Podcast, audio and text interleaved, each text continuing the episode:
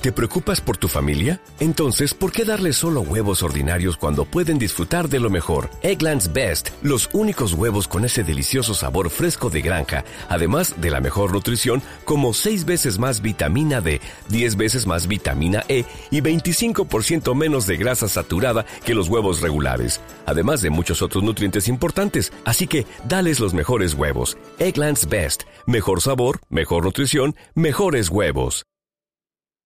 ¿Quién no quiere visitar el Caribe? Pero cuidado, los asesinos no se toman vacaciones este verano. Menos mal que el inspector Mooney y su equipo seguirán resolviendo todas las muertes misteriosas.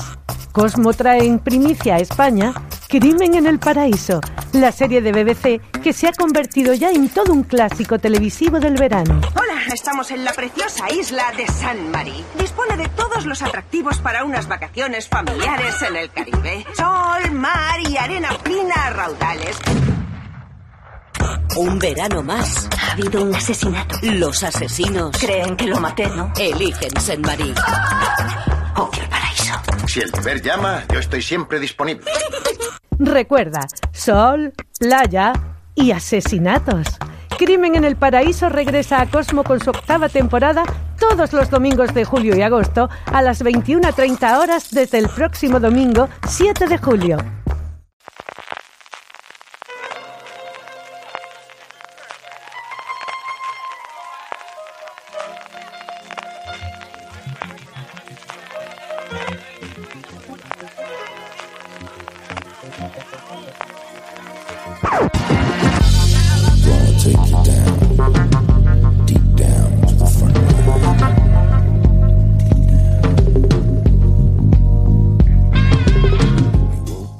Estamos de pleno con los calores del verano y en el programa de hoy os proponemos una buena lista de series para maratonear durante todo este verano. Eso sí, en el sofalito, con un buen refresco, con el aire acondicionado enchufado o en la hamaca en la playa, ¿verdad que sí, Francisco Raval? Bueno, yo en mi caso sí que va a ser en la hamaca en la playa, seguramente con un cómic o con la tablet viendo alguna serie. CJ, tú vas a ser eh, en el sofalito, ¿no? Con el aire acondicionado y la pantalla esa que ocupa todo el salón de tu casa, que todos lo sabemos, que ocupa toda la pared de tu casa. Porque tú en verano, oyentes de fuera de series, CJ es de encima del, del aparato de aire acondicionado. Sí, porque yo no vivo en un sitio utilizado como si lo hace Valentina Morillo, donde en verano hace cierto fresquito y al menos los días se aguanta, ¿verdad que sí, Valentina?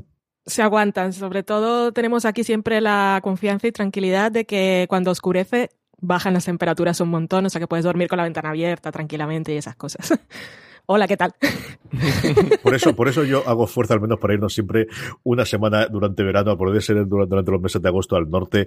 Nos solemos quedar en la franja de Ávila, Segovia, es cierto, por, por las crías porque le gusta esa zona más, pero sí, sí, sí, eso de dormir, lo de dormirse en aire acondicionado es una cosa maravillosa. En fin, no voy a contar mis penas, lo que voy a contar es alegrías. Vamos a contar muchas alegrías y sobre todo vamos a hacer muchas recomendaciones de series para que tengáis un buen zurrón que llevaros durante estos meses de verano, como, diga, como decíamos.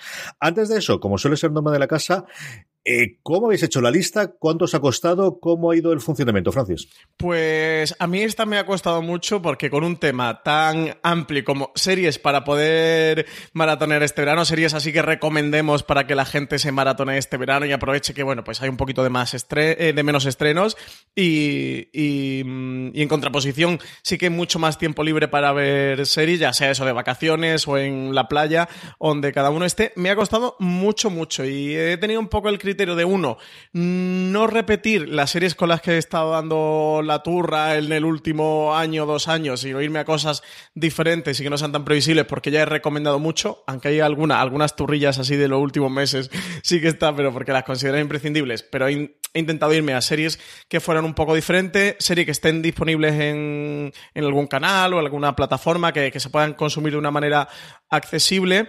Y sobre todo eso, series que sean un poquito diferentes, que no tengan o bien sean miniseries o las temporadas sean de 10 episodios, que sean formatos cortos, eso, que sea fácil pegarte un maratón. De hecho, eh, nada de lo que tengo tiene más de... Lo máximo son tres temporadas y tengo muchas miniseries, eso, series de, de 10 episodios cortitas. Eso, pues perfectas así para un maratón, acabártela y ponerte otra cosa. Y bueno, y que fueran recomendaciones de estas de, oye, si eres seriéfilo de, de pro, si se te ha escapado esta, esta te la tienes que ver. Pero más o menos ese sería. Me ha costado mucho. ¿eh? Me he hecho una lista de 30 40 series y luego de ahí he filtrado a, a las 10 que han entrado el top.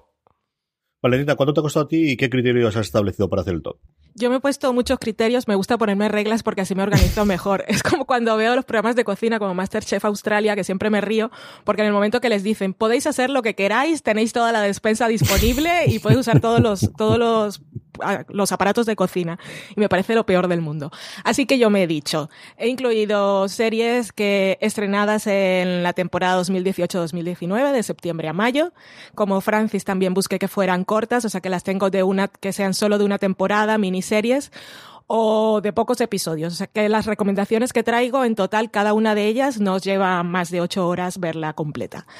Eh, también he incluido de varias plataformas lo más importante, que me hayan gustado mucho. Y lo segundo más importante es que sean de buen rollo o bonicas. Que no hagan que queramos salir a quemar cosas o entregarnos a la bebida. Así que en mi top descarto Chernóbiles, Years and Years. Es que pensando en Euforia, me acuerdo que el verano pasado HBO estrenó Heridas Abiertas, que es del mismo rollo que lo pasas mal. Y no sé por qué me estrenan estas cosas tan depresivas en verano con el calor que hace. Yo recuerdo un artículo, no me acuerdo si de Brian Grabb, hablando precisamente de eso, hablando de ese Succession, de estas no son series de verano, son series de otoño, de invierno en algunos de los casos, o Leftovers en su momento cuando se estrenaba también HBO, ¿no? Sí, sí. Desde luego. Yo iba a hacer, primero pensé, digo, voy a trolear y voy a poner solamente realities y series que estén solo en DVD. Pero digo, no, voy a cortarme un pelo, que si no luego salimos en el nodo y tampoco es plan. Entonces, a partir de ahí lo que yo he hecho es, sí, que estén en plataformas y de hecho he repartido un poquito de juego y, y tengo, bueno, pues de las tres grandes, ¿no? De HBO, de Netflix y de Amazon tengo dos de cada una y luego tengo eh, cuatro cositas eh, independientes en, otros canales y en otras plataformas o en otros, en otros lugares. Y yo he tirado por el otro lado vuestro. Yo he tirado por series que tengan al menos más de una temporada, de que ya te pegas el maratón, te lo pegas en serio y haces ese momento en el que no te vas a meter en otro momento del año, normalmente meter una serie que tenga cuatro, cinco o seis temporadas y que estén terminadas. Yo sí que he intentado que a día de cuando estemos hablando, a día de este verano del 2019, de cuando se meta el programa, ya estén todas y cada una de ellas terminadas. Así que yo creo que me va a quedar un mejuje bastante claro, bastante curioso, luego con alguna excepción, como todo tiene reglas, pues tengo alguna excepción que además voy a decir la de las primeras para quitarme lo que he hecho un pequeño Don Carlos y os los contaré con tranquilidad.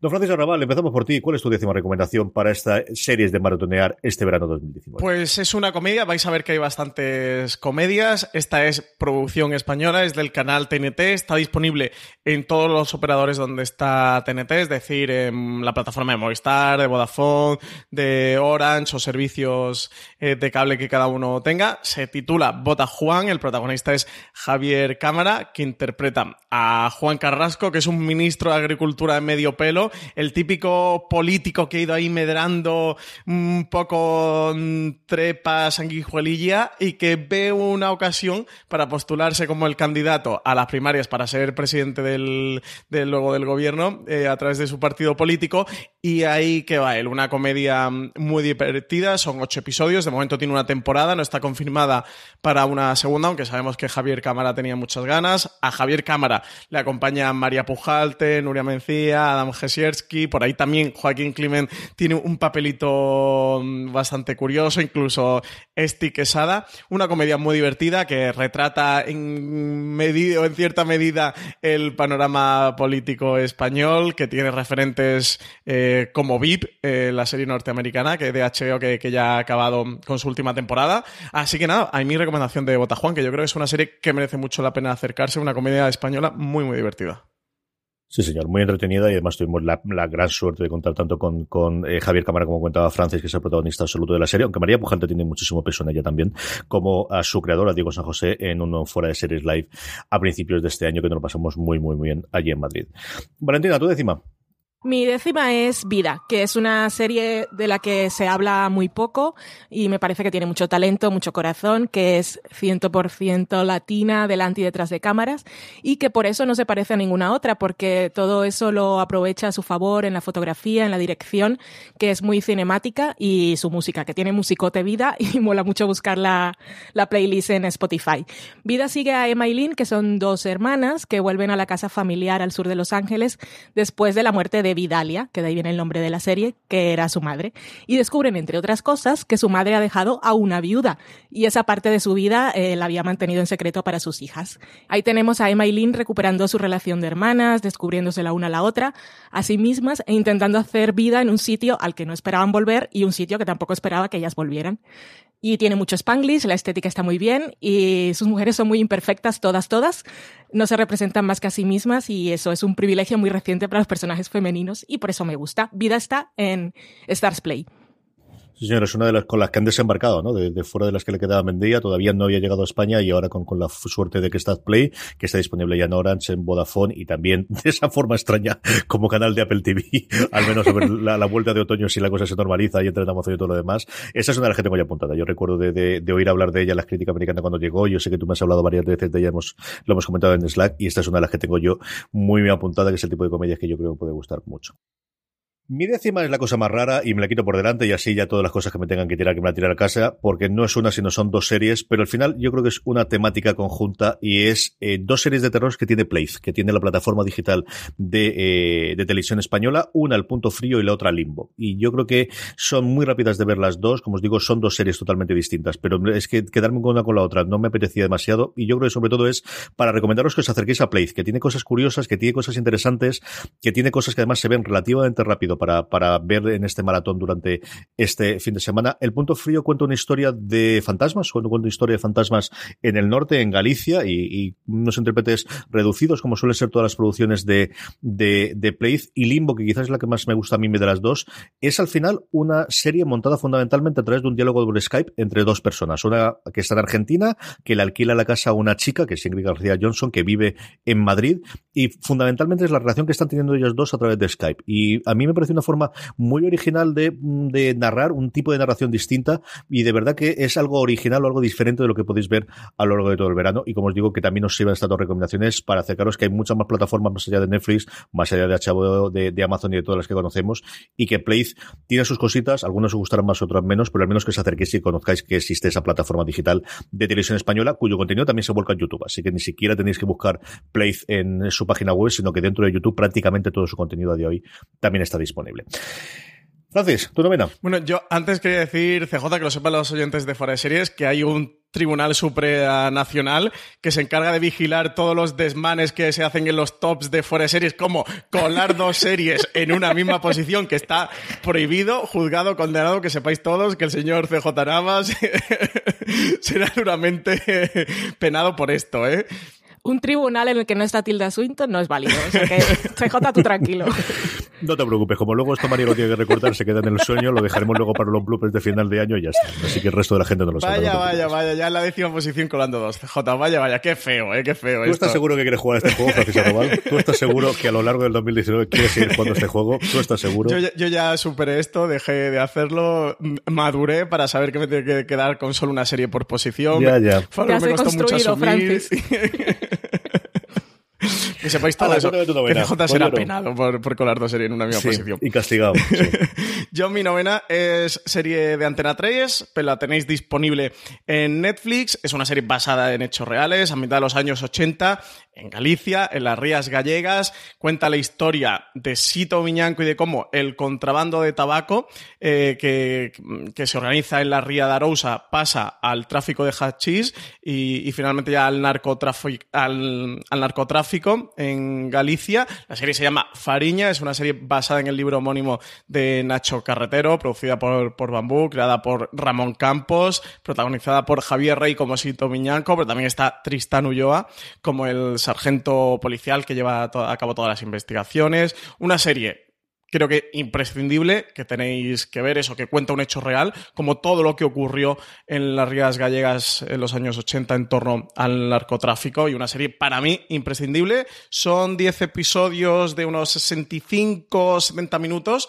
aproximadamente. Parece que no va a tener una continuación. Se habló en un momento de que podría tener una especie de epílogo, uno de esos episodios finales. Yo creo que a las alturas que estamos se va a quedar en esta temporada cerrada como miniserie de 10 episodios y que os tenéis que, acercar mm, a ella sin más remedio a esta fariña. Sí, señor. Valentina, tu novena. Me encanta porque parece que este top va a ser bastante variado. Mi novena es Tuca y Berti, una serie de animación que estrenó Netflix, que es Está creada por Lisa Hannawalt, que es la diseñadora de Bojack Horseman. Es otra serie que también ha pasado desapercibida y que, por lo que he leído por ahí, mucha gente dejó de verla después de tres o cuatro episodios y no tuvo tiempo de descubrir realmente qué es lo que la serie quería contar, porque es en el quinto cuando se quita la máscara y nos muestra qué serie es en el fondo y todos los temas que le interesan. Y ya estoy escuchando a la frase esa que tanto odio de la gente que dice, ¿cuándo mejora? Entonces son muchos episodios los que hay que ver. Pues Bojack Horseman tardó mucho más en encontrar su tono, que cuatro episodios no me parece un peaje tan alto cuando son de media hora.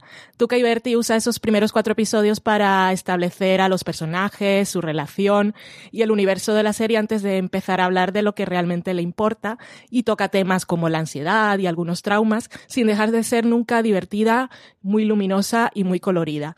Y si la habéis descartado en un inicio, yo la recomiendo porque de verdad que puede ser una grata sorpresa. Tiene toques de surrealismo, usa de forma muy creativa todas las posibilidades del medio. Hannah Walt eh, mezcla diferentes tipos de animación, del 8-bit a las marionetas, y siempre están motivados por las emociones principales de los personajes, y los momentos de flashbacks, por ejemplo, son realmente excepcionales. Yo leí alguna crítica de Estados Unidos que la definió para mí de forma perfecta, que decía que era como una mezcla entre Broad City y Boyack Horseman. Así que ahí les queda eh, Tuca y Berti, que está en Netflix.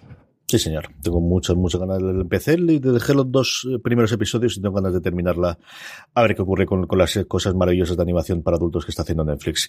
Mi novena es una serie que podéis encontrar en Filmin y es una novela policíaca que eh, de cuatro temporadas inglesa. La primera temporada es especialmente la que yo recomiendo luego yo creo que no llega a la misma altura pero sí que es, eh, funciona muy bien. Se llama Whitechapel. Whitechapel es una serie del 2009, creo recordar que era 2009-2010 que, eh, como su propio nombre indica, gira alrededor de la figura de Jack el Destripador y de los asesinatos que cometió en Whitechapel, pero no en el pasado, no es una serie de época, sino eh, la primera temporada en concreto, lo que marca es que hay un nuevo asesino que está imitando los procedimientos de eh, Jack el Destripador. Y es cierto que en un mundo eh, sobresaturado de asesinos en serie y de asesinos copycat y de, de, de, homólogos, yo tengo un muy buen recuerdo de esta serie. Y al final también lo que he tratado de hacer con el top es tratar de recordar, pues, esas series que se estrenaron, claro, para mí hace no, relativamente poco tiempo, pero hace de cinco a 10 años para atrás y que a lo mejor alguno de los oyentes nuevos que tengamos en fuera de series no lo hayan, eh, no lo hayamos comentado en su momento o no lo hayan encontrado y que gracias al auge de las plataformas podamos reclatarla. Como os digo, cada temporada lo que hace es fijarse fundamentalmente en asesinatos clásicos británicos y traerlo hacia el día de hoy de alguna forma similar a lo que hace también Sherlock con los, con los cuentos de Arthur Conan Doyle. Whitechapel, disponible en Filmin, cuatro temporadas son las que están emitidas, se emitieron desde el 2009 hasta el 2013, típico eh, serie inglés, tiene pues eso, seis, tres episodios las dos primeras temporadas y seis episodios las dos últimas temporadas. Si os gusta el género eh, policíaco, si os gusta el género policíaco inglés y, y, siempre habéis tenido pues cierta fascinación por los asesinatos clásicos o por los crímenes clásicos eh, ingleses, os recomiendo encarecidamente Whitechapel, como os digo, que está disponible en Filmin. Francis, tu octava. Pues esta es una de las que he dado la turra en los últimos meses, pero que no me podía resistir a meterla. De hecho, la he sacado, la he metido, la he sacado, la he metido. No estaba seguro porque sé que hay gente que ha visto algunos episodios y, y no le ha terminado de convencer del todo. Por eso soy consciente de que es una serie que a mí me gusta mucho, de que creo de verdad que es una muy buena serie, pero por eso la he puesto tan, tan abajo, si no habría puesto la primera, porque puede que haya gente que no entre en ella y que y no sea como una recomendación muy potente para el resto. Pero yo sin duda la recomiendo. Eh, invito a todo el mundo al menos que le dé la oportunidad al primer episodio. Es una miniserie FX estrenada en abril de este año. Se titula Fossey Verdon. Está basada en la vida de Bob Fossey y Gwen Verdon, protagonizada por Sam Rockwell como Bob Fossey, que está espectacular, y todavía mejor aún Michelle Williams como Gwen Verdon y bueno, cuenta la vida de ellos dos, eh, fueron una pareja tanto profesional como sentimental. Eh, vivieron absolutamente mm, todas las aventuras y desventuras que se pueden vivir, eso, pues como compañeros de trabajo y como, mm, como pareja que, que, fueron. Bob Fosse es uno de los directores de musical más reconocidos de la historia del cine. También en, en Broadway eh, puso en pie algunas películas como Cabaret o Lenny, sobre la vida de Lenny Bruce, o All That Jazz, que quizás sean sus tres películas las cinco que dirigió en cine más reconocidas también llevó Chicago al musical, fue quien quien adaptó el libro y lo llevó al musical o lo transformó en un musical en Broadway. Gwen Verdon está reconocida como la mejor bailarina de la historia de Broadway, una historia apasionante en una temporada, es una miniserie de ocho episodios que, que relata una época muy concreta del, del, nuevo Hollywood, de cómo era la vida de ellos dos, de una persona como Fossey cargada de, de defectos, pero también como grandes virtudes y ahí es donde creo que, que, la miniserie llega a brillar y se convierte en algo realmente interesante. Luego tiene unas escenas musicales eh, fascinantes y tiene algunas cositas de guion y de dirección que también son una auténtica maravilla,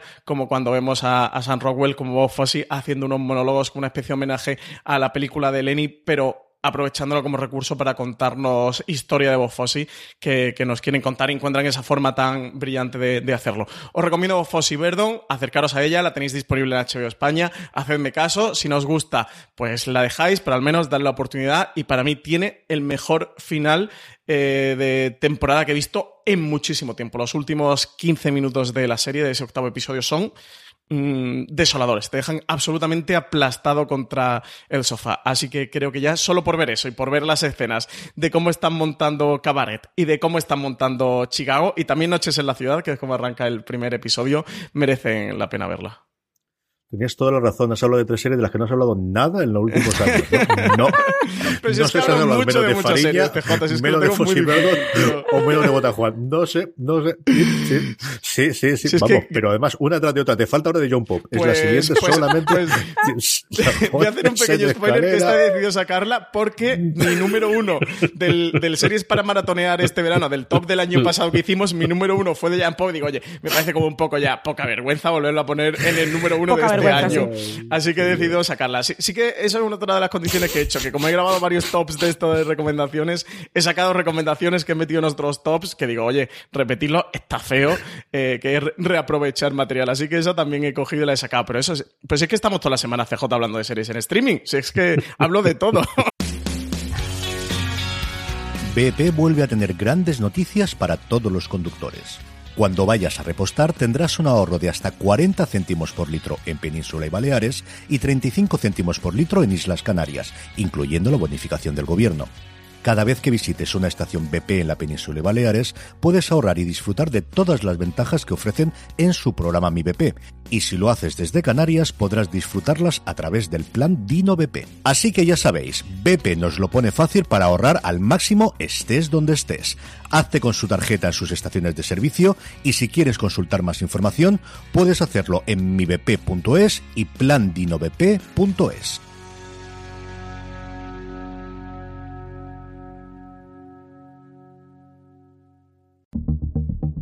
Hello, I'm Tom Standage, host of The World Ahead, the podcast from The Economist that explores the future.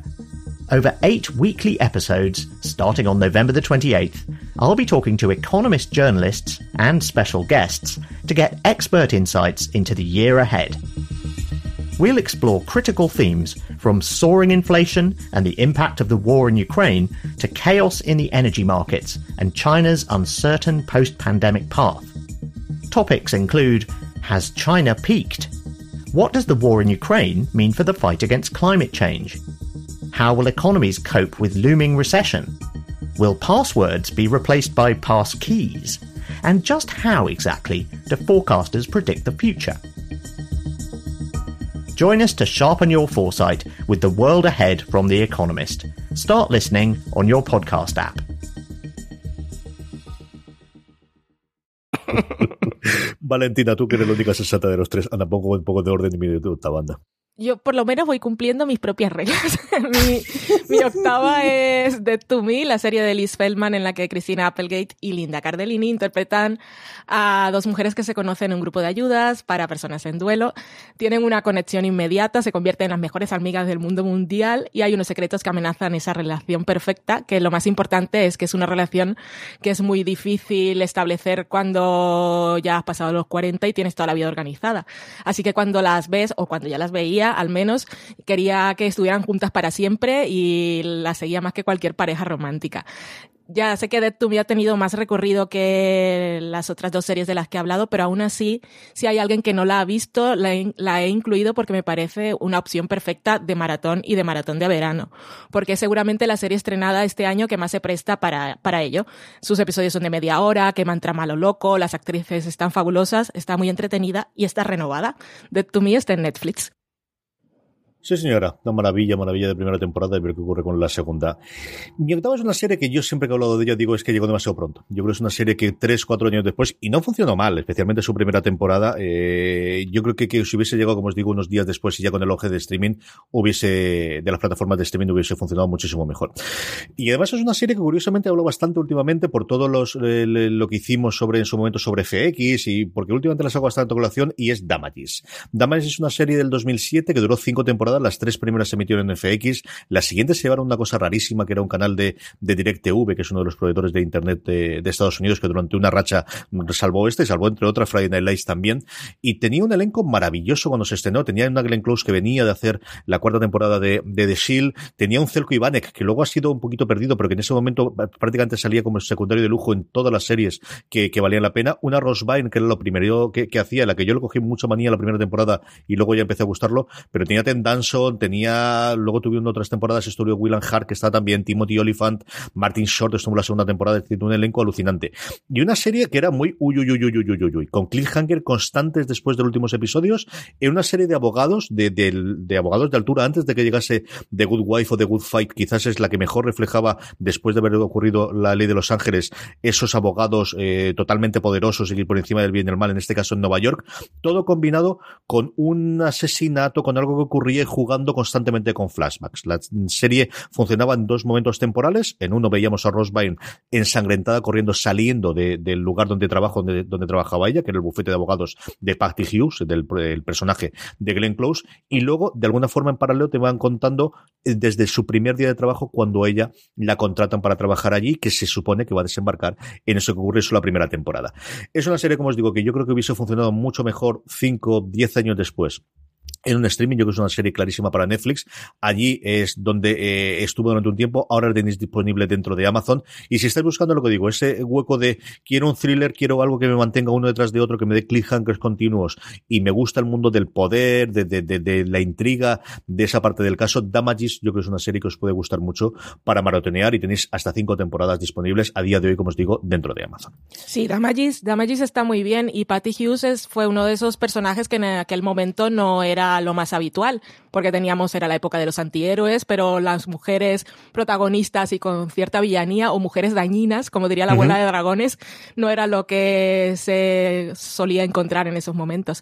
Y me parece una recomendación perfectísima de maratón de enganche, de verdad. Ves, ves, ya, hasta Valentina se ha sumado conmigo, Francis, estás en minoría. Hala. Dale, caña, dime pues, tu manda. En una que creo que, va, que, voy a estar en mayoría con esta recomendación es Ricky Morty, serie de animación creada por Justin Roiland y por Dan Harmon. Eh, aquí en España tenéis disponible en Netflix, porque su canal original en Estados Unidos es Adult Swim. Es una auténtica locura, es una serie mmm, demencial que mezcla, bueno, es una serie de, de, animación que mezcla ciencia ficción, que mezcla eh, comedia, que, que hace una remezcla de todo tipo de géneros dependiendo del episodio, igual que puede ser lo más divertida y tenerte un episodio a carcajadas puede ser tremendamente dura y, y pulsarte también y, y, conseguir aplastarte emocionalmente, eh, en la que tenemos a Rick Sánchez como protagonista junto a Morty. Rick Sánchez es el típico mmm, científico loco, es un arquetipo del científico loco, de genio, pero que todo el mundo lo, lo infravalora y lo menosvalora. Y, y, Morty es ese nieto tontorrombo balicón con el que Rick hace un poco eh, lo que quiere. De verdad, son todos los episodios eh, exploran una aventura y, y, a partir de ahí se va desarrollando esta serie que por ahora tiene tres temporadas de 10 episodios cada una.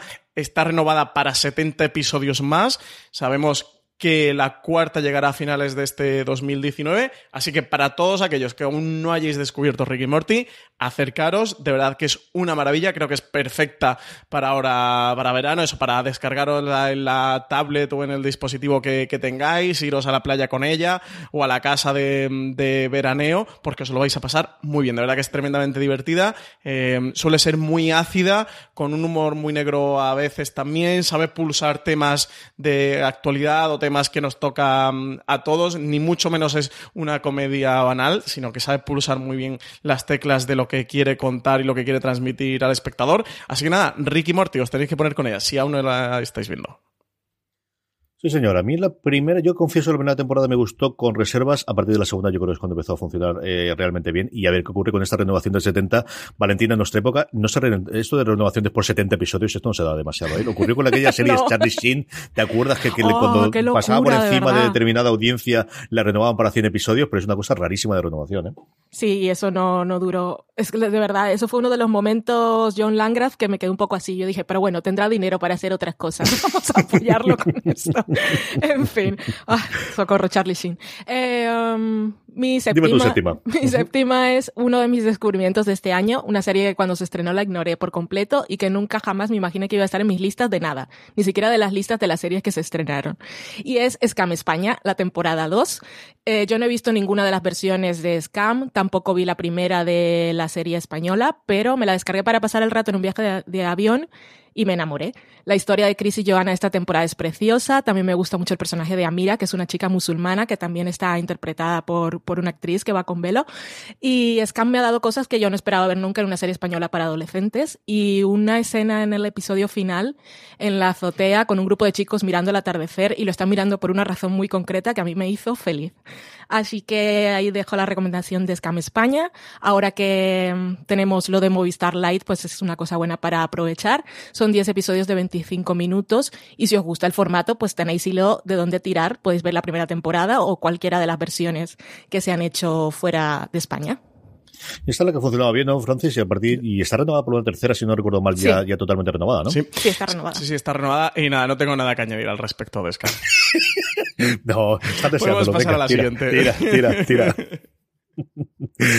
mi séptima, mi séptima, vamos a ver, mi séptima tiene nombre en español, de hecho tiene dos, uno en España que es día a día y otro en Hispanoamérica que es un día a la vez, pero nadie lo llama así, todo el mundo lo llamamos One Day at a Time, o la serie que hizo que la crítica se cabrease con Netflix y lo mal, Dios mío, qué mal hicieron lo de la cancelación, que al final todos aceptamos que las series se cancelan, pero no así, Netflix, no así.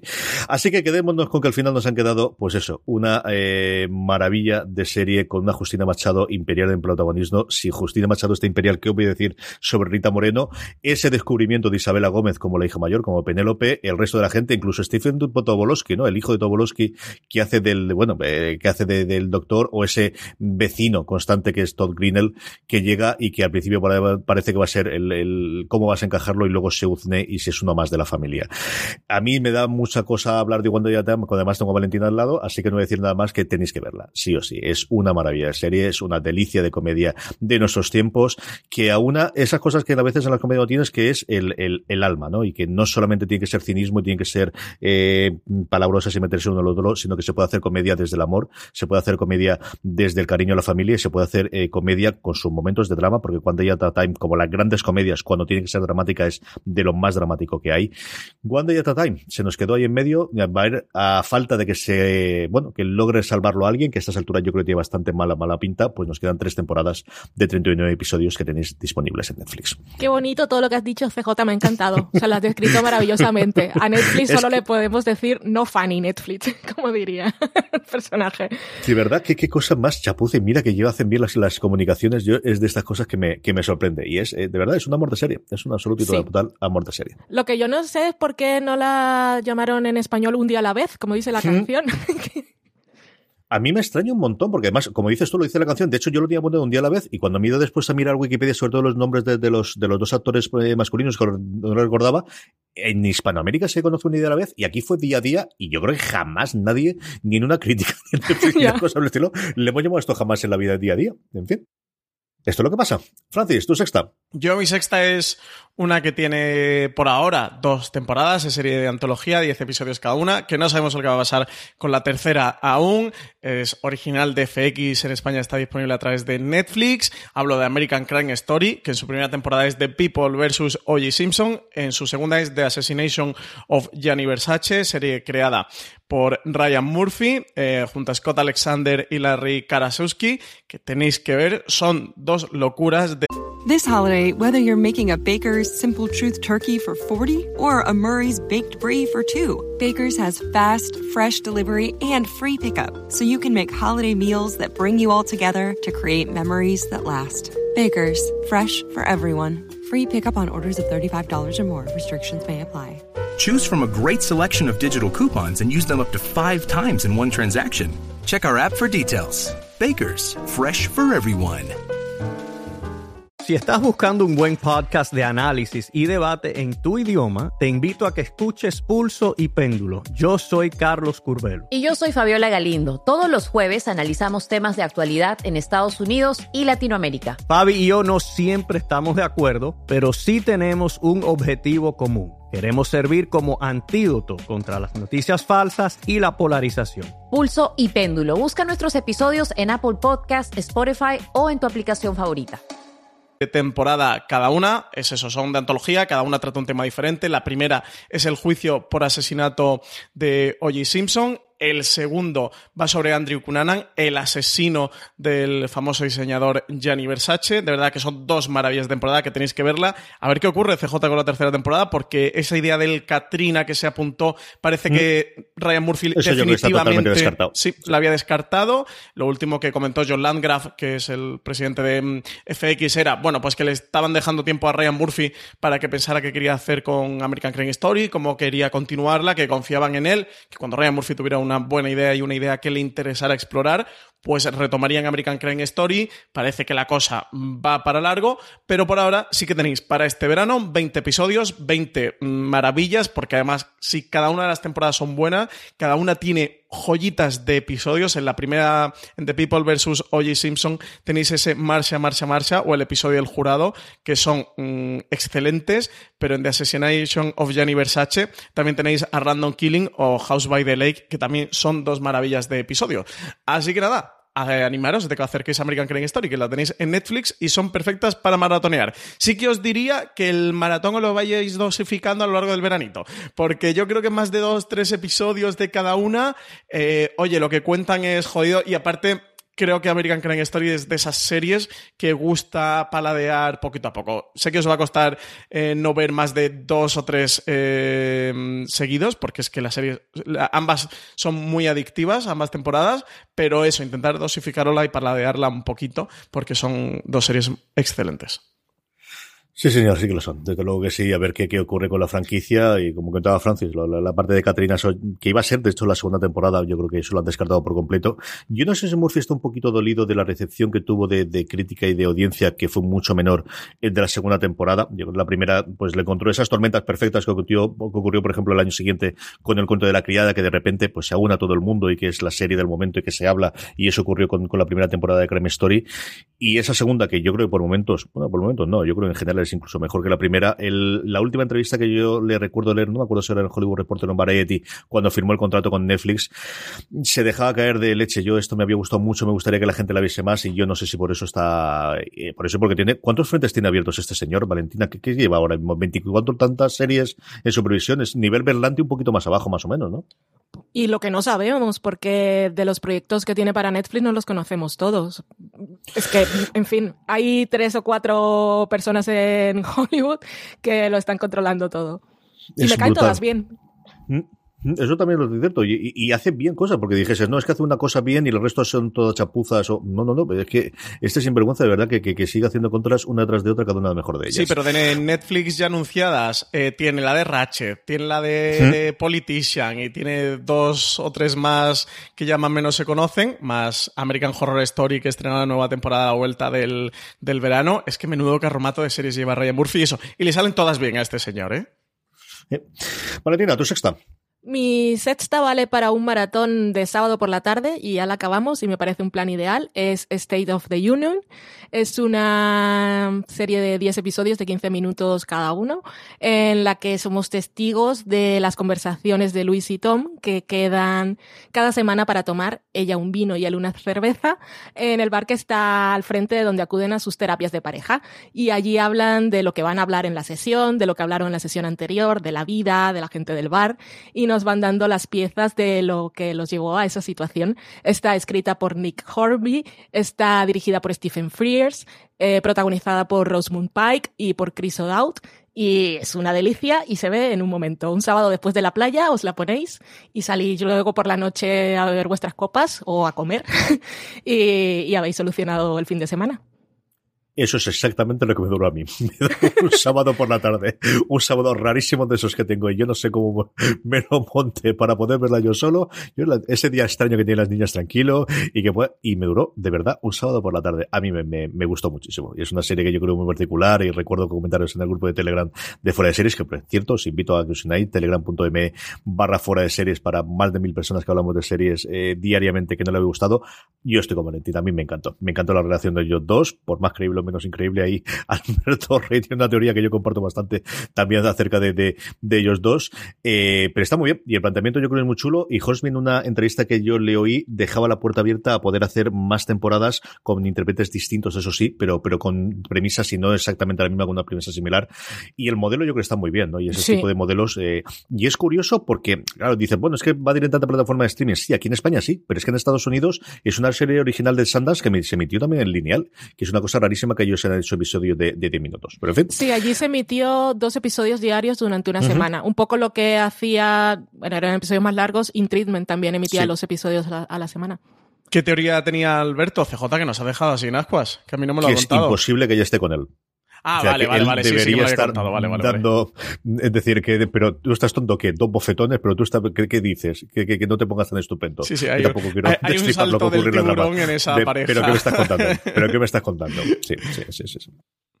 Mi sexta, porque estamos en la sexta, ¿verdad? Esto de tener 74 Ujú. pestañas abiertas tiene este problema.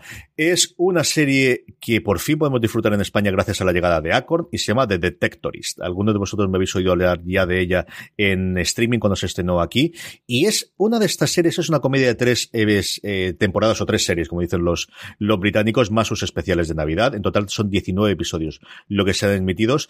Eh, escrita, dirigida y protagonizada por Mackenzie Crook junto con Toby Jones y es una de estas series que me gustan de vez en cuando porque, oye, no siempre hay que salvar al mundo, no siempre son los grandes problemas de la civilización occidental, ni hay que hacer ninguna cosa. A veces una serie es tan sencillo como contar historias entretenidas de personajes que te lleguen por muy distintos que sean de ti. Y esta historia de dos perdedores, porque son dos perdedores, sí, del primer mundo. Es decir, van a comer todos los días, van a tener su coche, tienen su trabajo, uno de repartidor, otro haciendo sus cositas, no tienen ese tipo de problemas, pero de dos personas con sus problemas diarios, con sus mm, manías, con sus eh, problemas de pareja o con las parejas, en el caso de, del personaje de Toby Jones, y que le suene algo tan absolutamente mm, mm, loco y, y extraño que es, es que le gusta coger un detector de metales y tratar de mirar y de encontrar a ver si hay tesoros, a mí me fascinó desde que lo oí hablar de ella hace mucho tiempo al, al crítico jefe de Hollywood Reporter, a Tim Goodman, que le fascina esta serie.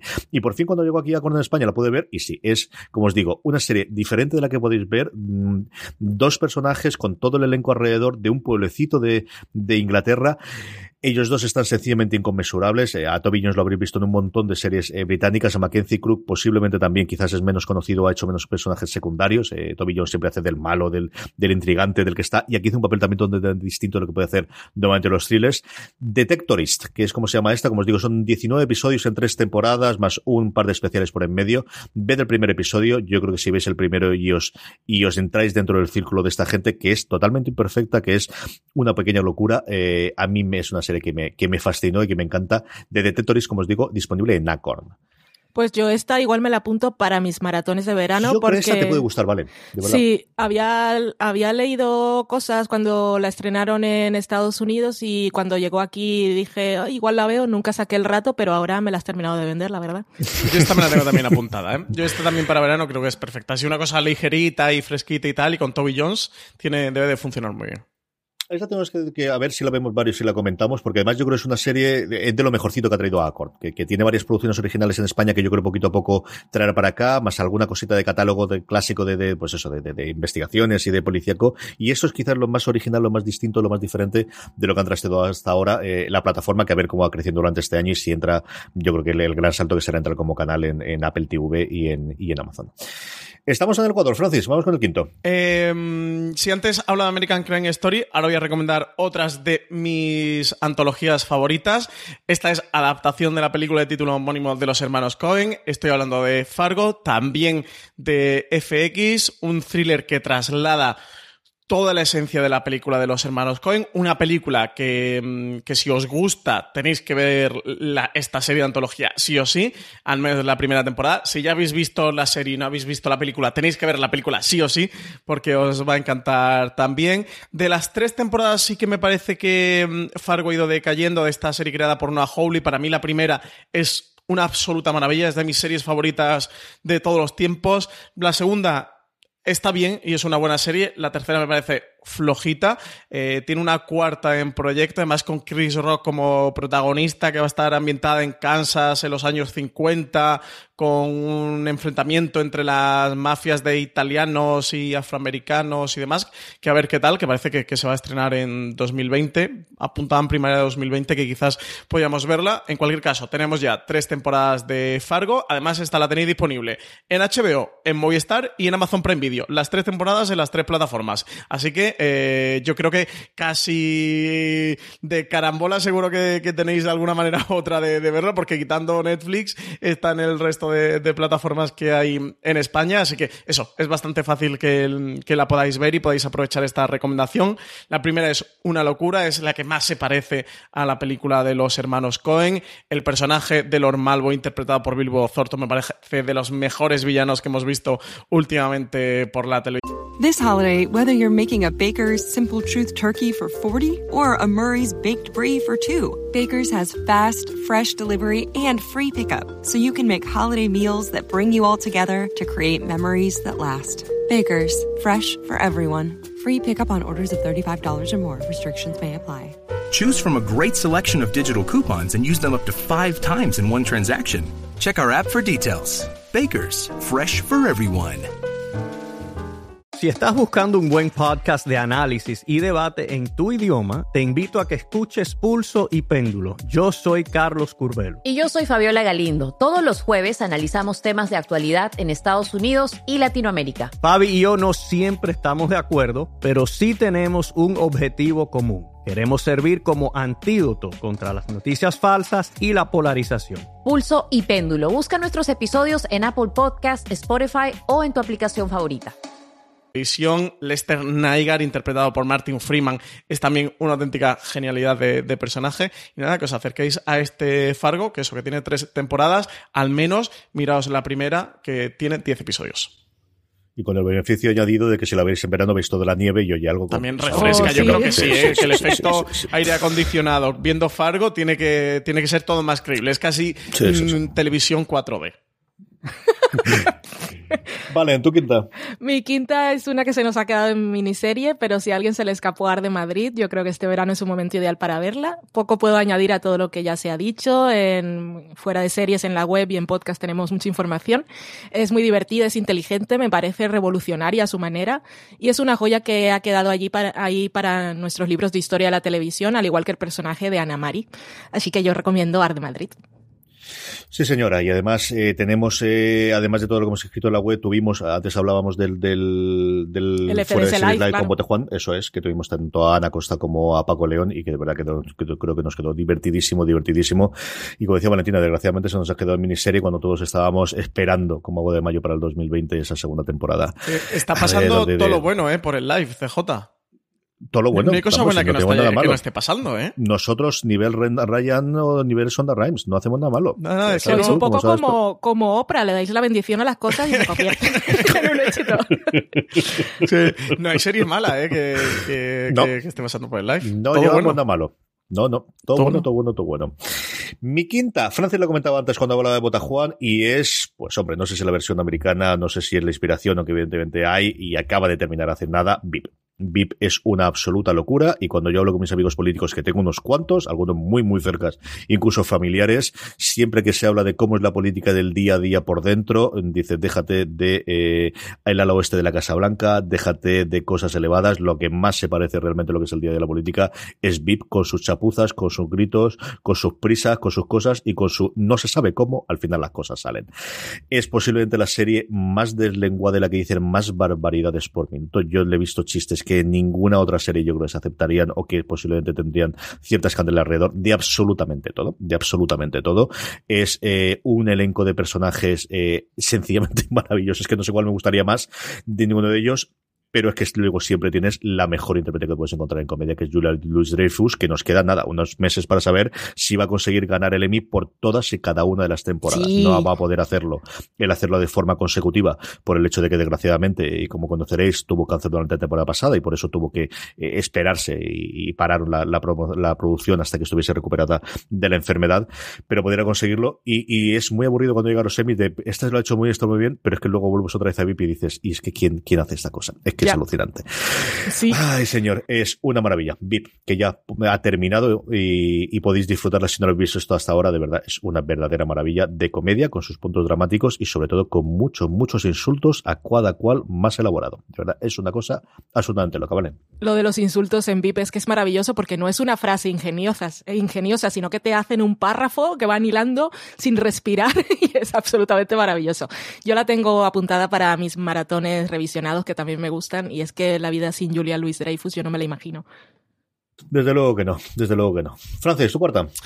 Mi cuarta es otra locura de serie, es una comedia, por ahora tiene una temporada, 10 episodios, está disponible en HBO España, también es de FX, madre de Dios, me estoy dando cuenta de cosas de FX que, que he metido, que hicimos hace un par de semanas, tres, el especial de FX con el gran angular de la historia del canal, con las mejores series de FX, que por cierto, especiales de FX que hicimos, que os recomiendo que, que escuchéis, pues esta es What We Do in the Shadows, lo que hacemos en las sombras, adaptación de la película de título homónimo de Jamie Clement y Taika Waititi. Jamie Clement también está como creador de esta serie de televisión, eh, en el que ha escrito varios de los episodios y también los ha dirigido. Taika Waititi además dirigió el primero y el último de la serie, que está confirmada para una segunda temporada. De verdad, es una auténtica locura de comedia. Para quien no sepa de qué va esto, son mm, uno, un grupo de, de vampiros que, que viven en Staten Island, en, en la sociedad norteamericana actual, pero eso sí, son vampiros pues del siglo XII, del siglo XIII,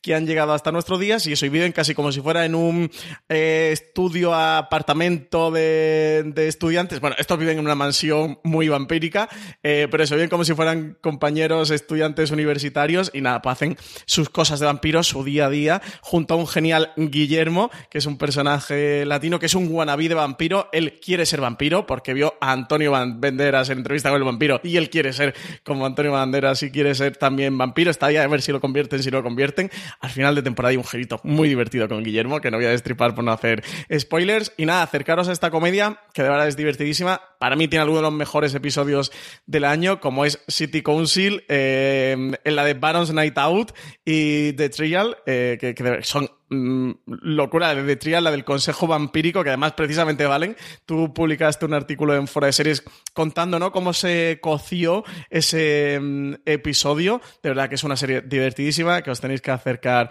a ella. Eh, mis honras, mis dieces para el varón Afanás, que tiene un papelito muy pequeño, pero en el sexto episodio es lo más locura porque es un varón, eh, un señor ya mayor, yayo total, que, que, que, vuelve a la vida y que, que se hace el joven y que sale de fiesta y tal. De verdad es que me ha parecido tan locura esta serie. Me, me ha chocado tanto, me ha impactado tanto y, y me ha estado haciendo tanta gracia que es algo que, que quiero recomendar continuamente. Sí que creo que a lo mejor por esto de ser vampiros y tal, por mucho que sea un- una comedia y gente que le puede parecer como muy extraño, como un, pero ¿qué cojones es esto? Pero de verdad, darle una oportunidad a lo que hacemos en las sombras. La tenéis disponible en HBO España y son 10 episodios de 25 minutos. Así que, sin duda, recomendaros que os acerquéis a ella.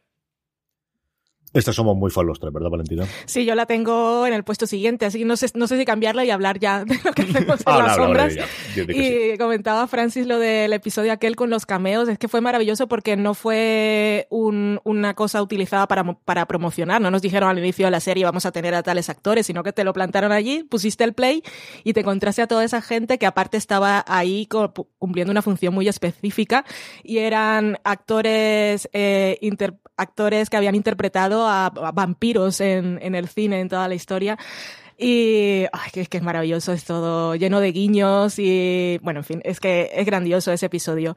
Y lo que hacemos en la sombra, a mí me encanta, es una comedia de verdad, si esas aventuras, como decía Francis, vampiros compartiendo piso, pero que van a los supermercados, a las discotecas, es una delicia de verdad. Y es un divertimiento maravilloso, pero que es garantizado. Bueno, en realidad, si veis el primer episodio y no os parece que es vuestro tipo de humor, ya lo siento, pero yo creo que es una cosa que sí puede apelar a todo tipo de personas para pasarlo bien. Y además Además, luego podéis, o antes, ver la película eh, que adapta la serie, que es de 2014, que también está en HBO España, así que podéis hacer doblete. Sí, una película que además, para quien haya visto la peli, porque hay gente que nos comentó, por ejemplo, CJ, eh, por Twitter nos decía Pedro Soto de, es que soy muy fan de la peli y me da cosa ponerme con la serie, que es algo que a veces pasa, ¿no? De vaya que, que la serie pues traicione con un poquito el espíritu de la película y tal, y, y, y hay gente que le puede echar para atrás, en vez de servirle de motivación para verla, precisamente le echa para atrás. De verdad, si os gusta la peli, tenéis que ver la serie porque es mm, continuación absoluta de todo lo bueno que tenía la peli. Y es que los creadores de la película, eso,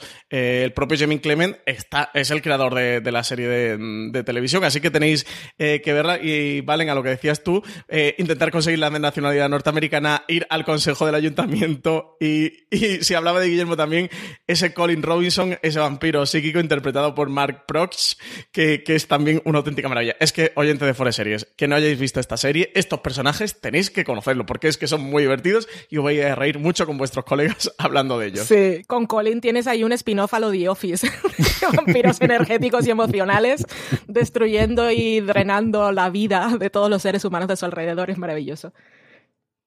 Pues como Valentina, por el bien de, de, la fluidez del programa, ha decidido intercambiar el cuarto y el tercero pollo con mi cuarto, eh, se nos ha ido tristemente haciendo demasiado tiempo el, el, el, el creador total, el gran creador de, de, en España, no de ficción, sino en real, de entretenimiento, que fue Chicho Ibañez Serrador, ¿no? Y, y, evidentemente todas las, las necrológicas hablaban, como no, de un 2-3, que fue, bueno, por lo que marcó desde luego la, mi generación y la generación anterior a la mía, Waku Waku, eh, hablemos de sexo, que también fue rompedor, y luego yo creo que para la generación de mi padre y para algunos de los que quedamos después, y sobre todo los aficionados del género, lo que yo creo fue lo mejor que hizo, quitando la película, que yo no he llegado a verla nunca y que siempre he oído hablar muy bien, que fue Historias para no dormir.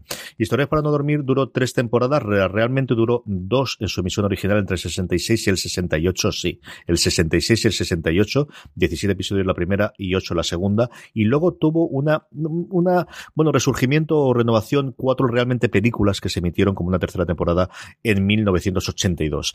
Eh, están disponibles en Radio Televisión Española, en la web, también en edición más o menos de coleccionista de los DVDs. Yo sé que ha habido intentos de, resucitar en los últimos años y especialmente pensando en plataformas de streaming el nombre, ¿no? Y tener eso que hacía también Chicho, que al final era, bueno, pues coger lo que había hecho Rod Serling en su momento con The Twilight Zone o como la edición desconocida, que es como se llamó aquí, o que hizo en España también funcionó muy bien Alfred Hitchcock presenta, con tono distinto, pero con un tono muy particular, con un tono muy personal y con actores de aquí. Y lo creo que yo creo que podemos encontrar allí es eh, ese tipo de historias eh, contadas con los americanos o contadas con los ingleses, pero contada por esa España de los 60 tan especial, pasada por, por un personaje tan, tan eh, personal y, que tanto ha marcado el entretenimiento y la televisión española como Chicho Serrador.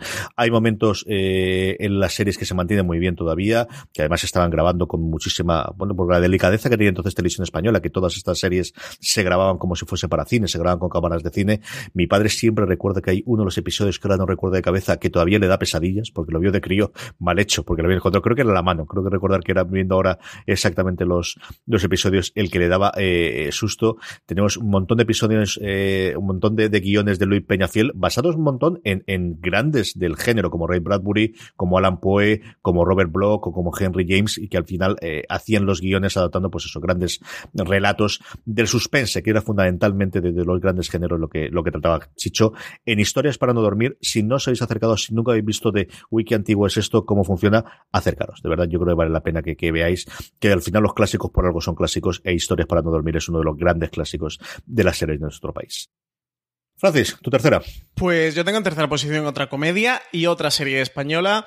Esta está escrita por Berto Romero, en su primera temporada dirigida por Carlos Cerón, en la segunda por Javier Ruiz Caldera. Es original de Movistar Plus, la tenéis en Movistar Plus y lo tenéis contratado. Ahora también con Movistar Plus Lite que es esta plataforma bajo demanda que ha lanzado Movistar, que ya podéis consumir sus series originales, ya podéis verla. Tenemos al propio Berto Romero como Berto y a Eva Ugarte como Sandra, que son una pareja que tienen su primer hijo. La serie tiene dos temporadas de mm, seis episodios cada una, doce están escribiendo la tercera temporada, que la veremos el año que viene, en torno a febrero de 2020 seguramente. Y bueno, es lo más parecido junto al fin de la comedia de lo que hemos tenido aquí de series pues como eh, Master of None, Better Things, Louis, ese tipo de mm, comedias, mm, dramedias que hablan del- de la vida y de los seres humanos. A mí la primera temporada me gustó, pero tampoco sin pasarse. La segunda temporada me conquistó y si lo tengo también aquí tan alto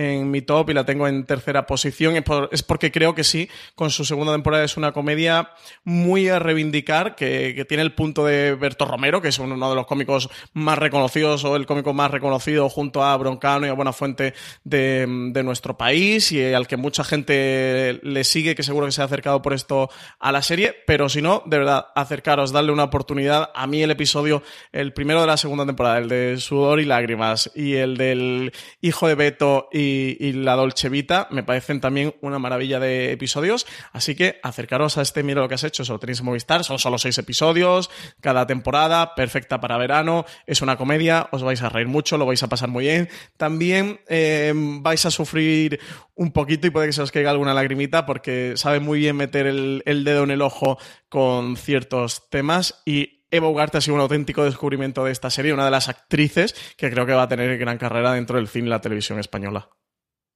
Otra de la que tampoco ha hablado Francis nunca. nada, en los últimos años vamos, es un nivel, vamos. Sí, sí. CJ, hablo mucho de todas, hablo mucho en general, de, de todo en la Yo vida. estoy esperando las dos de las que no has hablado nunca porque te quedan dos puestos. Estoy esperando de verdad las dos de las que no has Pues hablado. agárrate que vienen curvas. En fin, Valentina Morillo, tu tercera querida mía.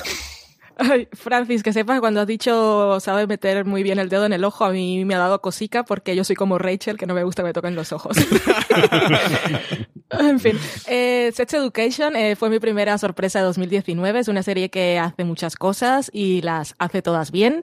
Tiene una estética de película de Instituto Americano de los 80, pero con acento inglés, con todo lo que eso implica.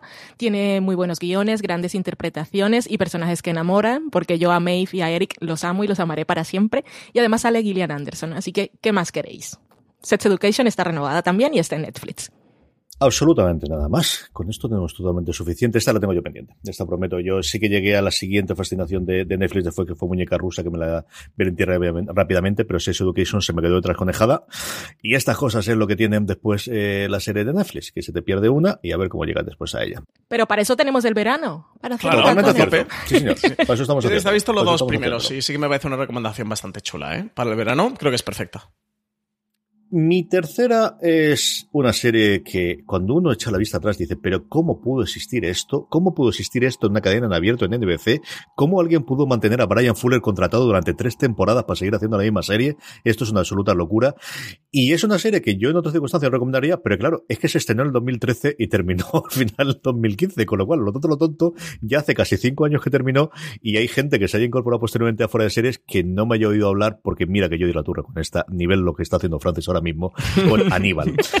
Aníbal es una serie sencillamente maravillosa, solamente flojea, mm, podríamos decir, en dos, tres episodios, a mi modo de ver, el principio de la tercera temporada, pero las dos primeras y el final de la tercera temporada, con una adaptación prácticamente de Dragón Rojo, de la primera novela de Aníbal Lecter, de, de, Harris, de, de Thomas Harris, es una absoluta locura de serie y como digo, ¿cómo es posible que se hiciera esto no en cable premium, no en cable básico, no, no, en televisión en abierto. Y una televisión americana, que aquí Antena 3 y Telecinco te mete cualquier cosa y no tenemos tantos problemas. De verdad que es una absoluta locura. Yo recuerdo cuando estábamos hablando de la propuesta, porque además estaban haciendo en paralelo en su momento, lo comentábamos en Fuera de Series con Jorge y Don Carlos, dos propuestas de, coger el universo de Aníbal Lecter, una que iba a ser esta de aquí y otra que sí tenía los derechos de la otra productora del Silencio de los Corderos, de cómo esta no pensábamos que no iba a funcionar, funcionaría mucho mejor la otra y sobre todo cómo íbamos a tener a un nuevo Aníbal Lecter cuando teníamos pues eso a Anthony Hopkins todos en la retina y todos clavados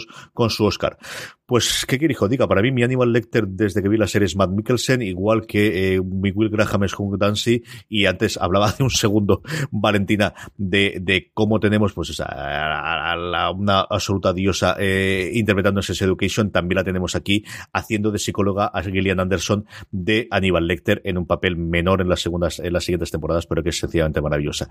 La serie, para, yo la tenía apuntado, digo, es que este problema es que no va a estar, si está, si está, están las tres temporadas en Netflix, así que si no, en su momento no la visteis, si os tiró para atrás, si no llegasteis, o si fuisteis nuevamente, y esto parece que es algo recurrente de, es que me gustó tanto, no en este caso la novela, sino la película, eh, como le comentamos en, lo que hacemos en las sombras o con Fargo, y me han gustado tanto las películas que no me acerco a la serie, haceros un favor y acercaros a ella. Es una absoluta delicia de serie. Yo esta no descarto que en breve, porque creo que se lo pasaban tan bien todos, vuelva como miniserie, ahora que parece que por fin han recuperado los derechos, especialmente del silencio de los corderos.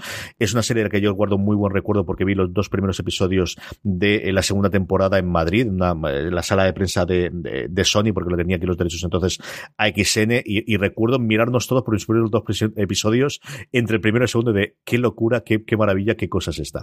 Aníbal es mi tercera, eh, la, que, mi recomendación que, cuesta, que ocupa, perdóname, el puesto número tres en mis recomendaciones para veranear este verano.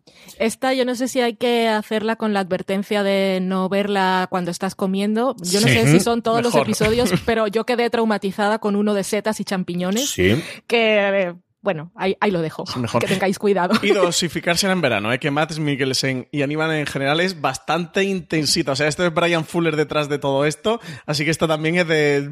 Yo creo que CJ no lo sé, pero más de dos episodios al día. Mm, eh, dosis recomendada. ¿eh? Depende de cómo tengas el estómago. Uno yo cada ocho decir, horas. no me la comiendo. Yo, esas cosas no me preocupan a mí. Me tira, por ejemplo, más atrás el que no tenga las crías delante. Aunque yo siempre conmigo, Charlotte vio conmigo con siete meses algún episodio de Aníbal. Yo no sé si los problemas suyos vienen desde entonces. o no, yo creo que no, yo creo que venía la chiquilla venía de serie, pero le gustaba ver aquello de, de sí, yo creo que era de las setas, algún otro más, o estas cosas tan bonitas que hacía Los Ángeles, o estas cosas que hacía tan chulas que hacía durante las primeras temporadas. Aníbal es una serie mayajasteca y tan bonito de ver. Es una serie estéticamente es impresionante, impresionante. La tercera que además se viaja por, por, por medio Italia Sí, van a es Florencia. una pasada. Pero ese despacho que tiene Aníbal y la comida, la, comida que comentaba, que además tuvo al chef español José Andrés, afincado desde hace mucho tiempo ya en Nueva York eh, como consultor, es, bueno, en fin, que veáis Aníbal, leche, que no digo nada más. Esta hay que verla, Francis, esta hay que verla, esta es obligada. Tu segunda. Pues mi segunda es otra CJ de las que también yo creo que prácticamente no he hablado de ella. Es una miniserie de tres episodios de BBC. Se titula Nada. A Very English Scandal. No sé si os puede sonar de haberla escuchado por aquí por fuera de series. No me también- suena, cuéntame, por favor. Está basada en hechos reales. Podría ser la cuarta temporada de, de Fargo, pero no tiene nada que ver. Es ambiente en 1965 eh, con Jeremy Thorpe, que es el miembro del, del Partido Liberal del Parlamento mm, británico, que tiene una affair con, con otro hombre en un momento en el que la homosexualidad está prohibida en, en Inglaterra. Y él, eso, es político, es un miembro eh, liberal del, del Parlamento. Y bueno, a partir de ahí eh, navega a lo largo de los años de finales de los 60, 70, principio de los 70 y todo lo que ocurre, aunque es historia, no es spoiler, no se lo voy a contar porque son solo tres episodios de 60 minutos. La tenéis disponible en Amazon Prime Video. Esto se ve en una tarde porque además estoy seguro de cuando enganchéis con los primeros 15 minutos no vais a poder parar hasta el final como a mí me pasó. Está eh, escrita por Russell T. Davis, dirigida por Stephen Frears, eh, protagonizada por Hugh Grant y por Wayne Wishow. De verdad es una delicia de miniserie. Esta es imprescindibilísima y no está la primera porque es que la primera... eh, es cosa gorda lo que viene. Pero mm, quitándola mi primera, a ver English Scandal, si no la habéis visto tenéis que verla y eso, es que es perfecta, es que una tardecita así de sábado, de domingo, de día de vacaciones que pilléis, os la habéis visto y os habéis llevado una auténtica maravilla de serie para vosotros. Pullas y troleos a Francis, que se lo merece. Aparte, This holiday, whether you're making a Baker's Simple Truth turkey for 40 or a Murray's Baked Brie for 2, Baker's has fast, fresh delivery and free pickup, so you can make holiday meals that bring you all together to create memories that last. Baker's, fresh for everyone. Free pickup on orders of $35 or more. Restrictions may apply. Choose from a great selection of digital coupons and use them up to five times in one transaction. Check our app for details. Bakers, fresh for everyone. Si estás buscando un buen podcast de análisis y debate en tu idioma, te invito a que escuches Pulso y Péndulo. Yo soy Carlos Curbelo. Y yo soy Fabiola Galindo. Todos los jueves analizamos temas de actualidad en Estados Unidos y Latinoamérica. Fabi y yo no siempre estamos de acuerdo, pero sí tenemos un objetivo común. Queremos servir como antídoto contra las noticias falsas y la polarización. Pulso y Péndulo. Busca nuestros episodios en Apple Podcast, Spotify o en tu aplicación favorita como hace Valentina, esta tiene que verla, sí, sí está, pero estamos muy pesados todos, así que tampoco. No, esta es la web extensiva de, de, de, fuera de series Sí, y de la serie sí, en general. Esta. Lo que pasa es que digo, bueno, ¿le hemos recomendado lo suficiente? Nunca es Nunca suficiente, suficiente. exactamente, No, recomendar a ver inglés. Scandal. Jamás será suficiente poner eh, en valor esta eh, miniserie, porque además creo, CJ, que, que, por ejemplo, nosotros hemos sido muy pesados y hay gente, así periodistas también de series que la han visto y también han sido bastante eh, pesados, pero no sé si el estar en Amazon Prime Video y tal, no creo que se haya consumido de una manera masiva. Desde luego, yo no he estado en un bar y he escuchado a alguien hablar de Aver English Scandal, jamás. Por ejemplo, ¿no? Entonces, eso no sé. En nuestra pequeña burbuja, yo creo que si no la han visto, que yo creo que si todo el mundo la ha visto, desde luego sí que la, la conocen y, y más con las nominaciones de los BAFTA y a ver qué ocurre ahora también con los Emmy. Pero, pero sí, sí, fuera yo creo que es una serie. El, el efecto, por ejemplo, de Chernobyl de romper, yo creo que también No la tenido, no. se, se conoce como tal, yo creo que desde luego no la ha tenido. Sí, por eso sí que quería meterla y reivindicarla un poquito más, aunque ya haya hablado mucho de ella. Vale, querida, tu segundo. Sí, antes de mi segundo quería decir que nos reímos de Francis porque habla mucho de ciertas series y ha incluido pocas nuevas, pero lo cierto es que es imposible verlo todo y hemos lo que hemos estado recomendando, recomendando no lo hemos visto los tres y a ver English Scandal es una de las que yo no he visto, por ejemplo. O sea que estas recomendaciones siempre van bien porque en esta época es imposible verlo todo y eh, puede que, por lo que vemos en Telegram, hay algunas personas que sí lo ven todo y lo ven inmediatamente, pero nosotros que aparte de verlo tenemos que escribir y hablar sobre ello, se nos van acumulando cosas y mira, pero lo bueno es tenerlas identificadas y encontrar el momento para verlas. Así que a ver English Scandal es una de las que yo veré ahora en verano. Mi segunda es Gentleman Jack, que aunque tiene algunos momentos dramáticos, porque no es una comedia, la- os la recomiendo mucho porque es preciosa y tiene también toques de humor y algunos guiños a cámara que recuerdan un poco a Fleabag y que quedan un poco anacrónicos en el momento, pero que están muy bien justificados porque Ann Lister, que es el personaje en el que se basa la serie, escribía diarios, así que este está muy bien. Eh, Ann Lister fue una mujer que fue adelantada a su tiempo, que se merecería poder celebrar, celebrarse ella misma en una de las fiestas del orgullo de este siglo XXI. Gentleman Jack es una producción de lujo, llena de color, con interpretaciones de premio, todos los premios. Suran Jones es un verdadero espectáculo. El final de esta primera temporada es glorioso y es bonito. Y os invito a todos a pasar unos días de verano con las mujeres de esta serie.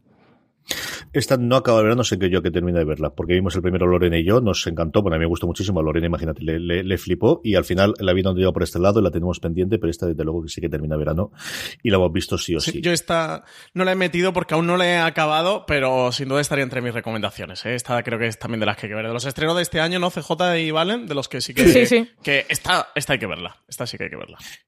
Y la otra gran creadora, que yo creo que Philly Waller-Bridge desde luego ha, ha recibido el foco y ahora también con lo de James Bond y la segunda temporada de Fleabag, pero, pero que, que al final eh, eh, Sally Graham Wright tiene un carrerón también de, de las creaciones que está haciendo en Inglaterra sencillamente espectacular, ¿no? Y ahí Sí. esta parece que es la que ha roto, a ver si le queda alguna más, pero, pero con esta parece que ha roto más allá de Happy Valley, que es una cosa que adoramos desde luego también toda, toda la crítica, desde luego sí. Y aquí también dirige y la verdad es que también tiene muchísimo talento detrás de cámara. Yo soy de las que sigue esperando Happy Valley con muchas, con muchas ganas. No sé si llegará algún día, pero por ahora que esté en Gentleman Jack es una buena noticia, aparte que es un proyecto muy personal para ella. Así que muy bien. Mi segunda es, hombre, porque si no ha visto Los Soprano, en fin, así no vamos a ningún lado. Así que que sirva que Los Soprano, y, y es que es raro, sí, pero es que al final se estrenó hace 20 años, concluyó hace 12 años, porque me he hecho así de mayor, y es posible que haya mucha gente que, que lo oye, que le dé muchísima pereza, y sobre todo porque yo creo que sí que el hueco que hace 10, 12 años cuando empezamos fuera de series, o hace 8, ocupaba el de, sí, Los Soprano, The Wire, y luego estaba Deadwood y a dos metros bajo tierra con su detractor, pero sobre todo esas tienes que verlas sí o sí. Quizás ese puesto de como mejor serie de todos los tiempos o como grandísima serie o gran clásico que tienes que ver, clásico moderno, ¿no? A partir del 2000, lo he ido ocupando Breaking Bad, durante una época lo ocupó Mad Men, lo he ido ocupando distintas series y se nos ha quedado un poquito trasconejada. Y, yo recuerdo a Seppingwall cuando escribió el libro sobre Los Soprano y decir, claro, es que yo teníamos esto de aquí y me ha tocado revisitar Los Soprano para ver qué gran serie era. Qué grandísimas interpretaciones, sí, con sus momentos altos y bajos, con sus actores, que algunos de ellos no eran actores. Pues esto es lo que ocurre cuando coge gente que no es actores.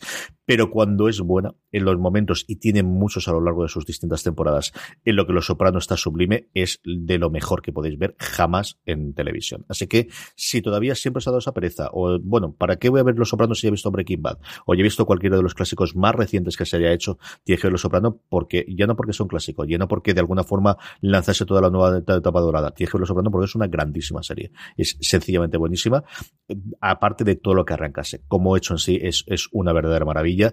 Yo siempre digo que tienes que llegar al menos hasta College, que es el quinto episodio de la primera temporada, el cuarto, nunca recuerdo de memoria de, de los dos, que es el, el que ya te da el tono de, de aquí ya sabemos lo que haces, aunque el piloto está muy bien montado y te cuento un poquito la historia, es en College, el personaje cuando Tony va con su hija Meadow a visitar universidades para ver dónde va a estudiar ella al año siguiente, el episodio en el que todo empieza a hacer clic y a partir de ahí es una historia sencillamente apabullante a lo largo de todas sus temporadas. Los Sopranos, sí, pues mira, así de fácil es mi segunda en este top y nos queda una, Francis, así que dime tu primera, Sí, querido. No, por Los Sopranos es que todos damos por hecho que, que, que, que todo el mundo, ¿no? Que, la humanidad ha visto estas series y, y eso no, no solemos meterla en, en tops o en recomendación y creo que siempre está bien de vez en cuando. Hombre, no vas a hacer siempre los tops con Roma, eh, Hermanos de Sangre, Los Sopranos, The Wire, Breaking Bad, pero ir metiendo estas cositas creo que vienen bien. El, eh, el otro día eh, estaba con, con, con- con mi peluquero que me estaba pelando y habló con él mucho de series y me decía que, por ejemplo, se había puesto The Wire, que iba por la segunda temporada y que le estaba encantando, que era la serie que siempre le habían hablado así de ella y tal, pero que nunca había decidido a ponerse porque siempre hay novedades que le interesan y bueno, pues esto que al final la serie tenga más de 10 años siempre te puede echar un poquito para atrás y que estaba alucinando y le dije, digo, oye, pero no te ha costado, sobre todo los primeros episodios y tal, y me decía, no, no, no, que va, me está encantando, si entré desde el primer eh, momento, me, me está fascinando, ya sé por qué todos siempre la, recomendáis y es esta serie que siempre está como en la lista de las mejores series de, de la historia y tal, por lo cual eh, creo que eso, que, que siempre es bueno eh, volver a recomendar y rescatar estas series y no pensar como que están superadas, ¿no? Como de, bueno, esto ya se ha hablado mucho, ya se ha recomendado mucho, creo que hay que darle hueco a, a esas joyitas que se van escapando en el último año, en los últimos meses o en los últimos años, pero también de vez en cuando hacer este ejercicio de decir, oye, que si no has visto Los Soprano, viene el verano por delante y joder, qué buena ocasión tienes para verla y qué envidia ver por primera vez Los Soprano. Y en verano. Sí, y no solo quienes no la han visto, es que yo soy muy defensora de volver a ver las series y sé que es muy complicado en los tiempos que llevamos, con todas las cosas que se nos van acumulando, pero cuando ya has visto una serie, volver a verla es fabuloso, primero porque hay muchas cosas de las que realmente no te acuerdas, las consideras vistas, pero hay muchos episodios a lo- los que te, a los que llegas y de repente todo es nuevo. Y lo otro, que es eso que para mí va en contra del miedo al spoiler, es que cuando sabes a dónde deriva todo, eh, vas se van resignificando cosas que en su primer momento ni siquiera te habías dado cuenta porque estaban allí. Así que series como Los Soprano, todas estas, si no las habéis visto o si la habéis visto en su momento, recuperarla años después, yo creo que es un ejercicio bastante interesante. Sí, sí, sí, totalmente. Bueno, voy con mi primera. Eh, esta CJ es una de las que también hemos hablado mucho. Es mm, la, la serie, después de Juego de Tronos, es la serie. Sí, estoy hablando de Chernobyl, no estoy descubriendo ninguna joya oculta. Creo que no, al menos para seguro oyentes de Fuera de Series, que eso, que soy seriefilos mucho más duros. Es una serie de la que ha empezado a hablar todo el mundo, cuando parecía que después de Juego de Tronos no iba a haber nada y que el siguiente hito era Stranger Things o La Casa de Papel, ha aparecido este Chernobyl, una coproducción entre HBO Estados Unidos y Sky del Reino Unido, creada por Craig Massin, un tío que ha estado eh, de director de Scary Movie 3, de Scary Movie 4, de Super Hero Movie, de cosas muy raras que seguro que le han pagado bastante bien y ha llegado a hacer este Chernobyl, que es una maravilla, una miniserie de cinco episodios que cuenta el accidente nuclear de Chernobyl, las consecuencias y el origen de, de cómo ocurrió aquello, por qué pudo ocurrir aquello, que creo que es para mí la gran clave de, Chernobyl, de analizar un poquito todo lo que ocurría alrededor de, la URSS, donde Gorbachev, el propio Gorbachev, reconoció que quizás el, el primer punto donde empezó a caer la URSS fue en Chernobyl y con todo lo que ocurrió alrededor Tiene a sus tres protagonistas mm, que están increíbles, que yo creo que van a estar compitiendo los Emmy ahí, ahí, eh, junto al reparto de, de Verdon, como son Jared Harris, como Valery Legasov, Stellan Skarsgård, como Boris Servina y Emily Watson, como Lana Komiuk, que es un personaje que no existió en la realidad, pero que sí que Craig Mazin quiso crear para esta serie para reflejar eh, la comunidad eh, científica que había y de físicas nucleares que había de, mujeres y una serie fantástica CJ sí que hemos hablado de ella hemos dicho todas las maravillas yo creo que esta sí que la está viendo todo el mundo pero si hay una persona tan solo una persona que no la ha visto y por escuchar este podcast y escuchar a mí recomendar Chernobyl la ve doy por cumplido la misión de este top CJ Vale, yo no te he preguntado porque yo creo que con, con varias de las, personas de luego de fuera de serie, la que tengo aquí más cerca de Alicante, y eh, Chernobyl ha sido un fenómeno desde luego de, a gente alrededor. ¿También te ha ocurrido a ti eso en Burgos de, de oír a la gente comentarla y hablar la, la serie de amistades y de, de gente cercana? Sí, sí, y me sorprendió mucho porque mucha gente empezó a verla incluso antes que yo. Y la verdad es que, es que es de esas series que no te esperan que, que se convierte en algo tan masivo y tan popular, sobre todo por el tema que es tan serio y, y que parece que a la gente no le va a apetecer ver y que no tiene nada de fantasía ni los actores son especialmente los más famosos y las caras más reconocibles. Pero sí, gente de compañeros de trabajo de Dani o los amigos en el bar y sí hay mucha gente viendo Chernobyl, es una cosa muy rara. Sí, es un fenómeno de verdad que yo, yo de los que no te esperas, sobre todo para el 2019, que se pueda crear todavía un, un fenómeno de, de, boca a oreja, porque sabemos que no viene de marketing. O sea, la, la misma HBO sabíamos las campañas y, y lo podéis ver en, en, las vallas y en los y las, lo que había, que era sobre todo pues centrarse en el cuento de la criada y en Big Little Lies, y ha sido un fenómeno fundamentalmente de boca a oreja que no sabemos cómo surgen. Pues mira, estas cosas sí, que sí, de vez en cuando ocurren. Sí, incluso en Euforia siquiera... se ha centrado más que en Chernobyl.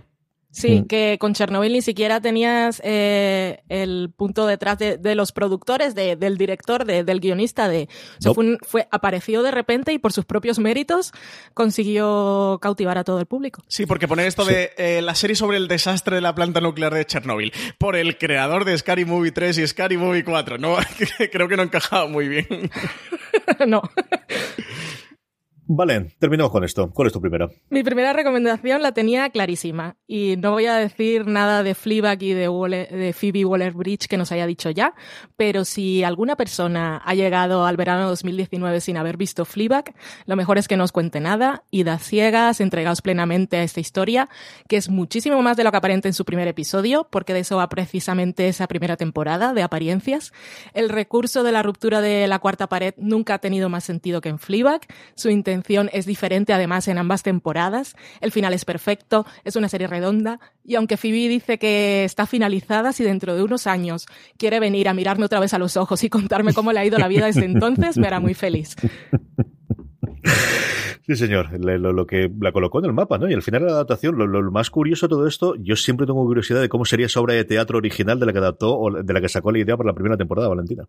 Yo estuve escuchando en un podcast, ahora no recuerdo cuál, creo que es uno de estos de oh, eh, Awards Chatter que tiene Hollywood uh -huh. Reporter, y explicaba que aquella obra de teatro, que ella estaba en una época en la que no conseguía muchos papeles y entonces se puso con una de sus amigas, que es con la que ha trabajado en Fleabag, a en la, detrás de cámaras a, a ir a, a, sesiones de escritura. Y una vez le hicieron la propuesta de que tenía que era era una cosa de monólogos. En realidad no era obra de teatro era un monólogo. Y ella se inventó este personaje que tenía algo que ver con ella misma pero no realmente.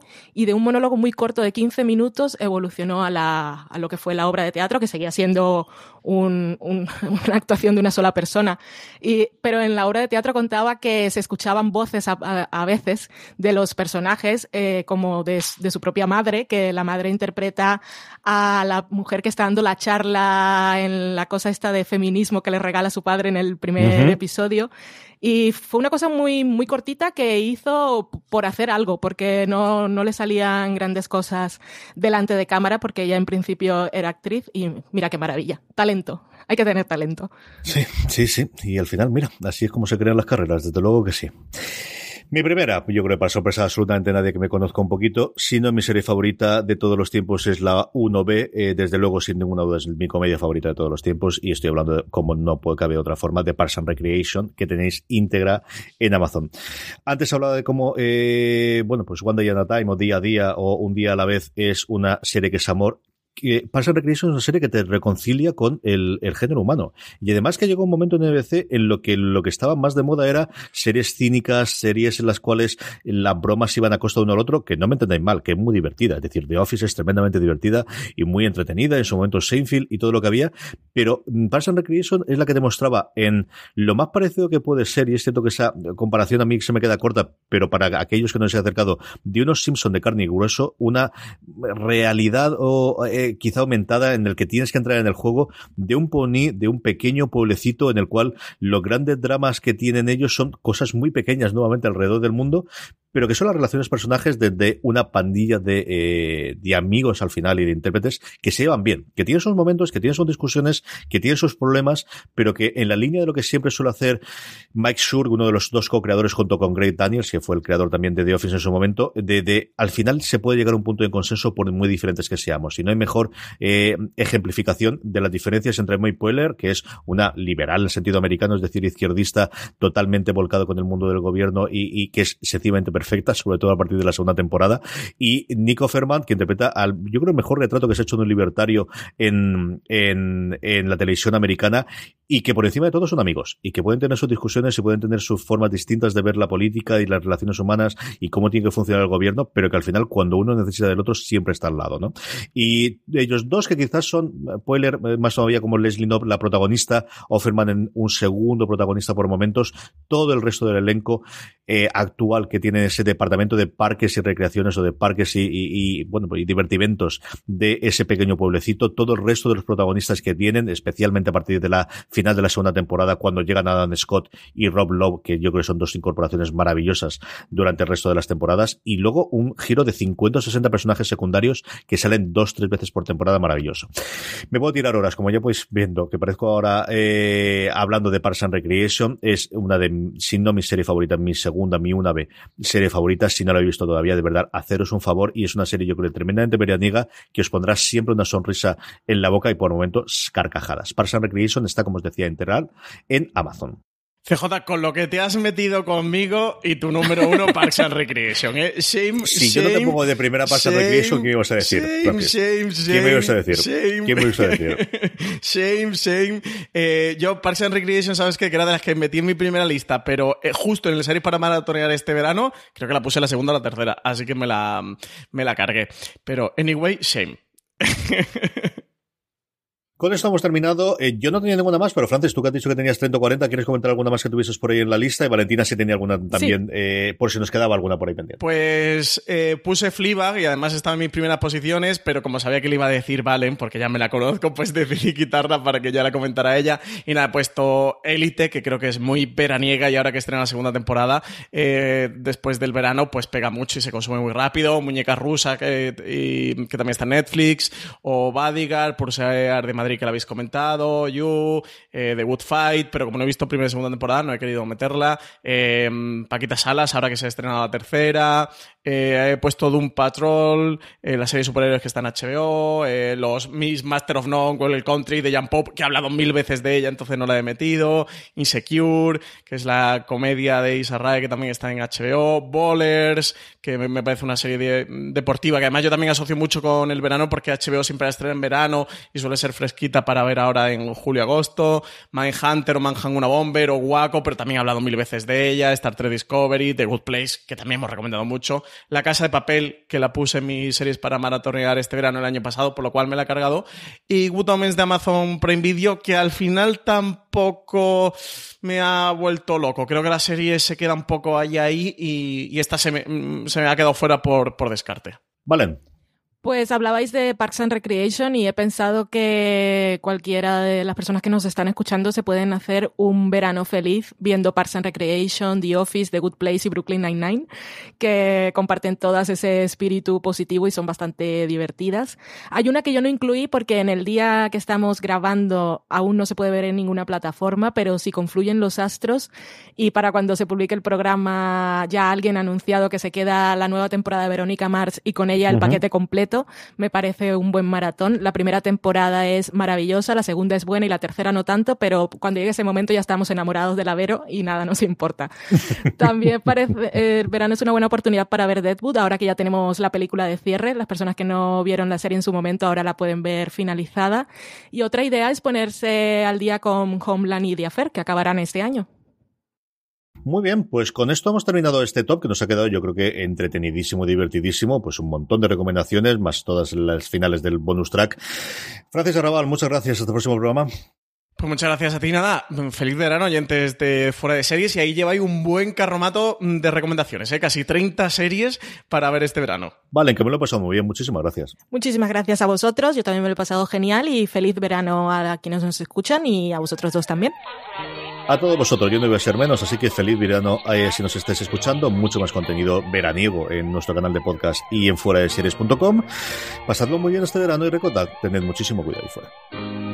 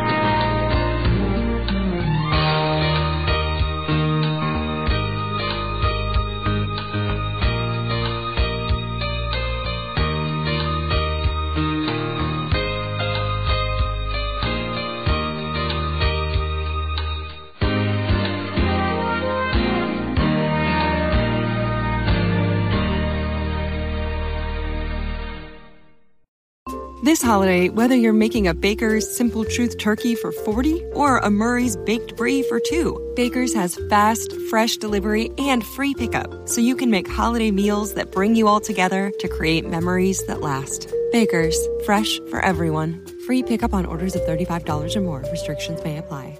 Choose from a great selection of digital coupons and use them up to five times in one transaction. Check our app for details. Baker's, fresh for everyone.